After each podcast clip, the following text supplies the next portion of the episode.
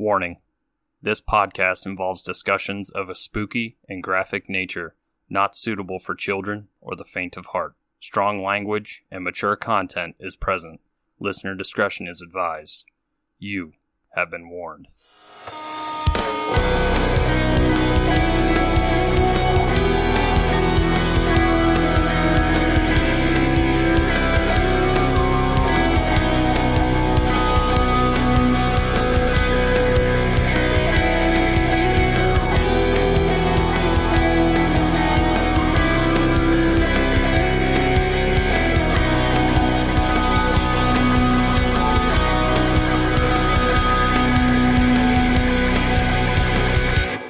Hey, spooksters, and welcome back to another patron select episode here on Three Spooked Girls. My name is Tara, and as always, I'm joined by my ghoul friend, Jessica.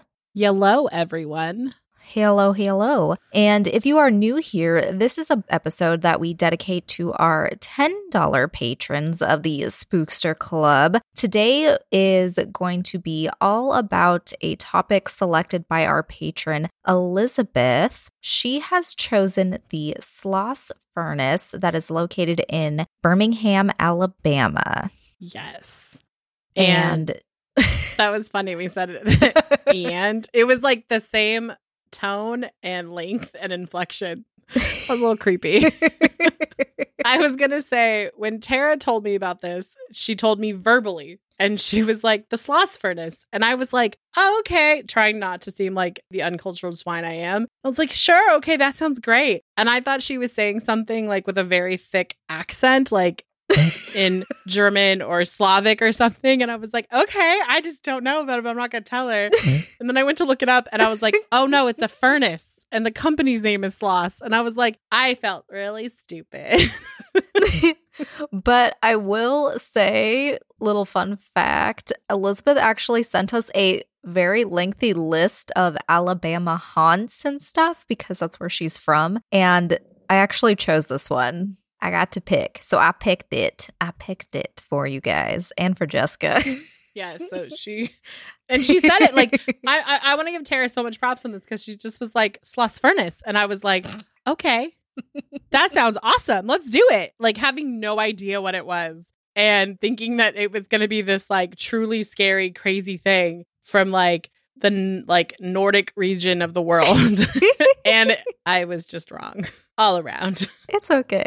But yeah, so for this place, we are going to do history and haunts on it. I am going to kick us off with history and then I will hand it over to Jessica. So we'll just go ahead and get started. So, the Sloss furnaces was a huge factor, which I had no damn clue until we started researching this, in the development of the Industrial Revolution. The steel that they would end up producing would actually be utilized all over the country. So it'd be used for buildings in New York City, for cars in Detroit. It was everywhere. Their steel was everywhere all over the country, which is pretty cool considering Birmingham started out as a small town. It helped turn it into like this metropolis, and it had the nickname as the Magic City. Colonel James Sloss would establish the beginnings of this in 1881 by building two blast furnaces that went into production in April of 1882 and May of 1883. These were a game changer because they featured a modern heat air blast system that initially focused on producing pig iron, which is considered crude iron, so very, very basic materials.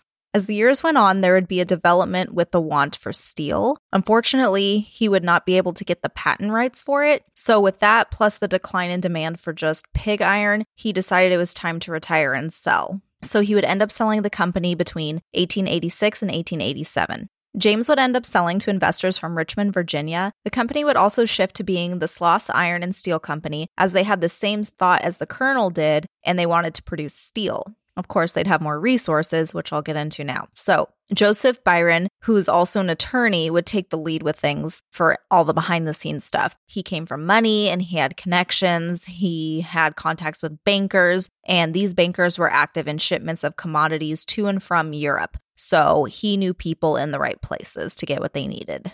Bryan and his colleagues liked the idea of having the business in the South because they assumed that the labor costs would be low because of African Americans wanting to escape from exploitation of sharecropping.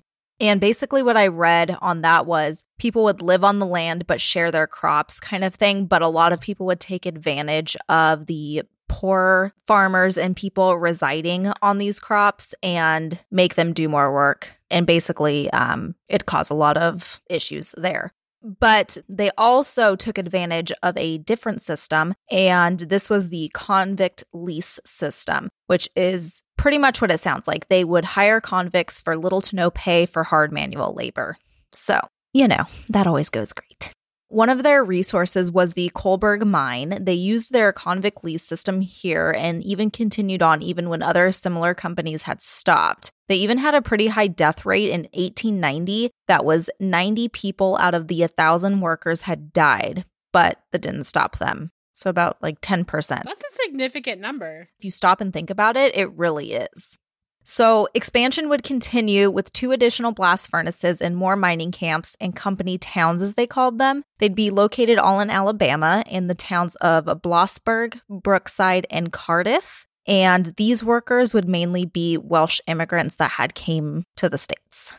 And then in 1899, the company would become Sloss Sheffield Iron Company. And in 1909, James Pickering Dovell would become the superintendent. And for the next 21 years, they worked towards innovation and modernization within the industry. Sloss Sheffield became the second largest seller of pig iron in the district and among the largest in the world. So, pumping out the product everywhere. Sounds like it. Yeah. So, jump ahead to almost 50 years later in the 1950s, and things would start to catch up with them. Sloss would be acquired by the U.S. Pipe and Foundry Company and then later sold to Jim Walter Corporation in 1969. Now, I'm sure you can imagine all in the 50s and 60s, Birmingham had dealt with some serious air pollution because of the iron industry. It was just not not good at all not a good environment, you know, with the buildings and everything. Mm-hmm. And of course, this just gave a lot of issues to the town and everything like that. So, not even two years after Jim Walter Corporation had purchased it, they had to shut down. And after this, I don't know if maybe just nobody wanted to buy it or everyone was just kind of like, this is a lost cause, or if the owners were like, you know what, let's just be done with this. I don't know exactly on that part, but it was donated to the Alabama State Fair Authority in hopes of becoming a museum. So that's kind of cool, you know, something good out of it. I know a lot of bad happened here, so I guess maybe trying to turn it around. And then in 1981, it would become a national landmark. Hmm. And uh, this means nothing to me because I don't know what this means. I just, I mean, I saw pictures, but there's any trained people out there. Mm-hmm. In 2009, they moved the SLSF 4018 steam locomotive over there, and this became its new home. So they got a cool train over there. Oh. yeah. And today they have all kinds of cool stuff you can do on site. They have metal art classes, they hold food festivals there, you can get married there. What? Yeah, you can do all kinds of stuff and they have a uh, a special Halloween event because many people think it is haunted and things like that going on. Uh, they do have all kinds of YouTube videos and stuff you can check out too. You do, they do have certain areas blocked off you can't walk on, of course, just because of safety regulations and things like that. But you know, if you're in the area, it might be cool to check out. It looks really looks really neat from what I saw.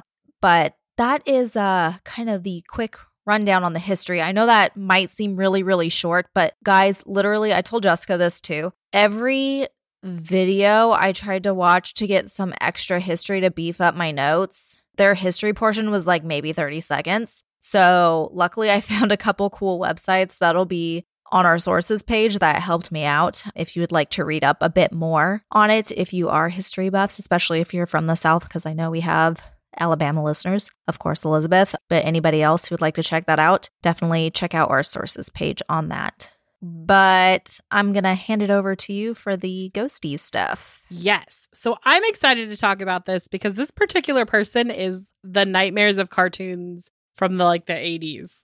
I mean, I'm super excited about that.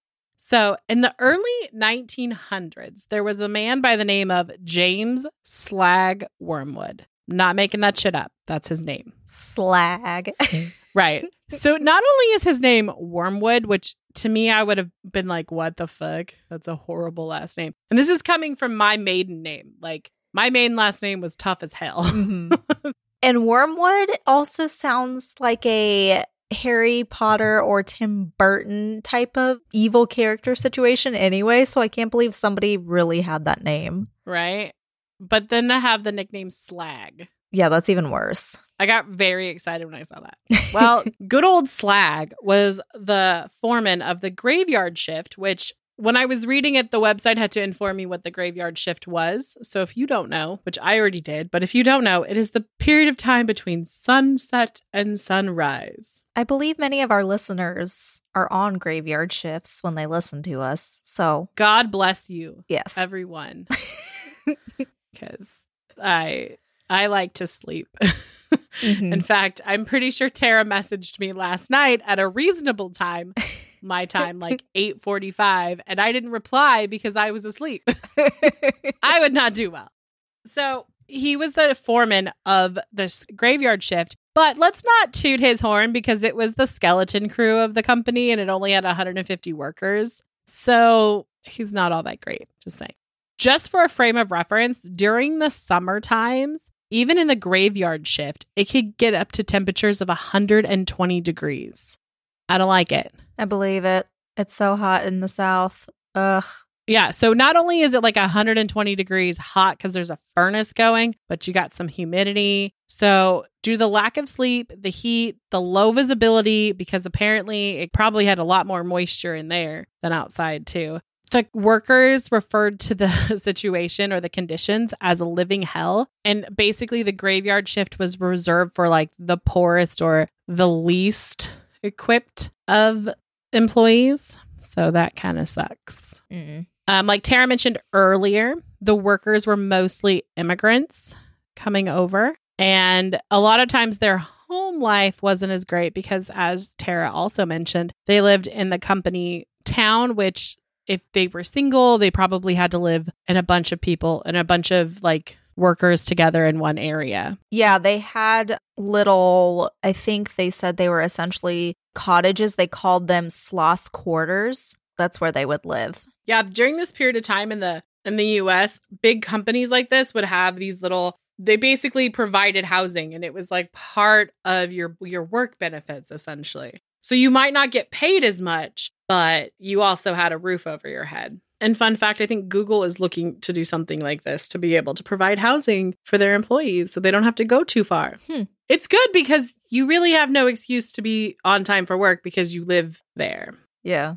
So, our boy Slag, he basically was one of those guys who really wanted to impress his supervisors by getting a lot of stuff done. And a lot of times that would mean that he would make his workers push harder and do dangerous stuff and take risks to speed up production.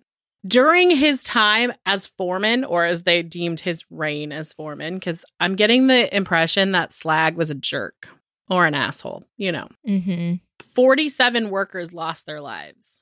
So about a third. Yeah. So 47 workers lost their lives, and that's 10 more times than any other foreman in the history of the company, Wow. right? And that's just the recorded deaths. There's also, there were too many people to count who lost the ability to work because of accidents, mishaps, and a recorded explosion in a small boiling engine house in, the, in 1888 that left six workers burned blind. Mm. That sounds suckage. Mm-hmm. this was back in the days before unions, so there were no breaks, no holidays. If the furnace was going, then they were there, whether they were hungry or anything like that. So they just had to work there. It seems like 12 hour shifts because it's for, if it's from sunset to sunrise, it's a long time, which totally sucks. So our boy Slag, I'm getting the impression that Slag was very like, you go work, work, work, like slave driver. That's kind of the impression I get from him. But in October, sometime in October of 1906, Slag apparently climbed up on the highest of the bl- of the highest blast furnaces, which was known as Big Alice, and somehow mysteriously plummeted into a pool of hot metal ore, and his body immediately melted. Yikes. That's what happens when you're mean to people. Right? So there is a theory out there that he didn't slip, that he was pushed, or that he was just thrown into a furnace to um, die because he was an asshole. I mean, I, I could see how a bunch of people sitting around going, you know what? He's the only one here. If everyone just turns around, looks the other way, accidents, as he had a very high rate. That why would they? The story that they came up with is that because Slag had never been up on Big Alice before, he was not used to the methane gas the furnace created, which made him dizzy and he lost his balance and therefore plummeted to his death. Okay. Right. But, you know. so soon after the quote unquote disappearance of our boy Slag, Sloss Industries decided, you know what? Maybe the graveyard shift just isn't a thing we should have. And they basically they discontinued it because of the numerous reports of accidents and strange incidents that were happening that decreased steel production. You know, ghosty like things. Ooh. Yay. Right? So the legend of slag grew year over year. Basically, workers would com- would complain that there was this like unnatural presence, and like it kept increasing. Like the longer the period of time would go, the more they would. In 1926, a night watchman sustained serious injuries after being pushed from behind and was told angrily in a deep voice to get back to work they looked around and there was no one else there. He was just like a night guard who was watching. This is one of my favorite ones. In 1947, three supervisors turned up missing, which I always love that phrase, turned up missing. Because how do you turn up missing? Right. You can't be found. they were later found unconscious and locked in a small boiler room on the southeastern part of the plant, and none of them could explain what happened. They all agreed that someone who appeared to be like their skin was very badly burned Mhm. rushed up to them and shouted at them to push some steel. And then the next thing they know, people are waking them up and telling them that they had been locked in a boiler room. Crazy. But didn't know by who. Right. But that's like my favorite. And the fact that they were found unconscious, it's not like they were found Yeah. in a boiler room and they were like, uh, the ghost did it. It was the fact that they found these three unconscious men in a boiler room. Mm-hmm. And I don't know what a boil like I'm trying to remember what a boiler room looks like. So I just for some reason like Scooby Doo popped into my head and like three people were like unconscious in a broom closet. I don't know. Right. Or that scary closet from Matilda. Yeah. Huh. What is that? what is it called? I don't know. I don't remember. The hooky? Something like that. I think you're right. I don't know. The ho the hokey? No, I think I don't know. Okay, this is, this is gonna bug me. The chokey. Chokey. You were close. I knew it was oaky something. Yeah, I was like, what is it? It's gotta be something. We found it. Hooray. And so then there's like one more big story that comes, which is that in 1971, the night before the plant actually closed, Samuel, and I'm going to say his name wrong. I believe it's Blumenthal.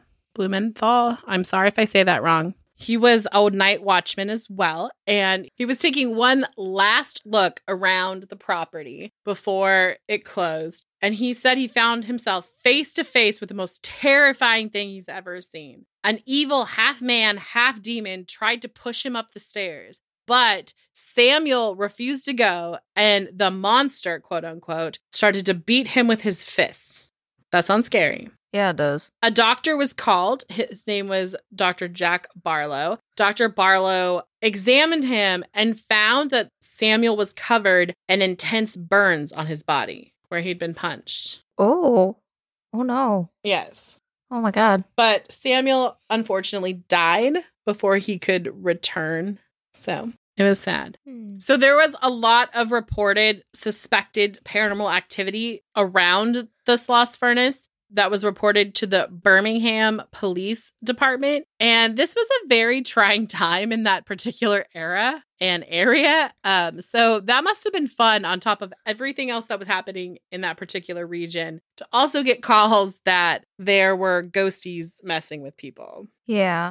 It said that the months that are particular uptick in paranormal activity are the months of September and October, and it happens during the time of the old graveyard shift. So, you know, spooky season at nighttime. Mm-hmm. I mean, my skeptical ass is over here going, okay, it's it's haunted at just September and October, but you know, That's when the veil is thin. apparently. A lot of it is just attributed to people being extra sensitive or that it's some sort of Halloween hoax. But a lot of people believe it is the spirit of the sadistic slag. Eh. In 1988, a study was conducted by the Center of Paranormal Events, CEP, in uh, or I should say, out of um, St. Petersburg, Florida. They went there in May. They didn't have any extraordinary events, Mhm. but many of the team members, including two psychics, claimed that due to the violent disregard for the loss of life, Sloss Furnace would be considered a location of a riff of restless souls. Which, if you were slag, you probably were taking advantage of other people's energy and projecting yourself to be a dick. yeah. In 2000, Sloss was studied by another paranormal team, but this was Fox's Scariest Places. Mm-hmm. They basically said it was one of the highest places that they got a natural energy. Oh. In 2002, a skeptical investigative team for the CBS affiliate WJTV investigated the site and they left frazzled and convinced that Sloss was haunted, capturing amazing footage that can be seen on their site. I didn't go look because uh, I don't know if that thing that even still exists. WJTV, I'm like, what the fuck is that? You know, like cable access, maybe. Uh, Yeah. So if you want to look, you can you can Google that and look. There's been a couple other things. The Alabama Foundation for Paranormal Research has been there. They were quoted saying there's no doubt that Sloss is a hotspot of paranormal activity. During our investigation, we pulled the data that confirmed through our scientific methods and approach that energies are present and cannot be explained. Sloss is one of the most paranormally active places our team has investigated. okay. There's been a few other pl- other teams, but you know, my, one of my favorites is Taps has gone there, Mm-hmm. and they filmed absolutely phenomenal footage proving that there's definitely a spiritual act or spiritual activity at Sloss, and has since returned to capture even more evidence. That's really cool. Like I I like that. So if you happen to be in the area of Sloss Furnace, and I'm guessing this is around Halloween time, you can take a furnace tour and come face to face with Slag, or at least that's what they're promising. Visitors on the furnace tour will begin their journey through the replica of the woodworm home. This sounds really cheesy. So they built a, a basically a replica of Slag's house, which by the way, the picture looks like a Tim Burton. Like, is this just not a Tim Burton thing? Like, I still want to go. I know. And then you go exploring through the replica of twisting passageways and secret passages and unlocked doors and disturbing memories that drove Slag to madness. hey, it still sounds like Halloween fun to me. Right. I'm just reading their website at this point for y'all because Yeah. it was expertly written to get people to go to it. I think you can pay to go investigate. Like you can pay a fee to go tour. It's just like, Mhm. like I said earlier, they have certain parts like roped off or chained off just for your safety. hmm Or you can do this extravaganza during the spooky season. Right. If you survive the ghost of the past, prepare to explore new locations normally closed to the public during the terrifying boiler room and home to hundreds of paranormal encounters. Okay, guys, literally, I mean, I kind of want to do it because of the way they wrote this. And apparently, they hired a, a Hollywood special effects team, Why didn't I know about this when I lived closer? This makes me so sad.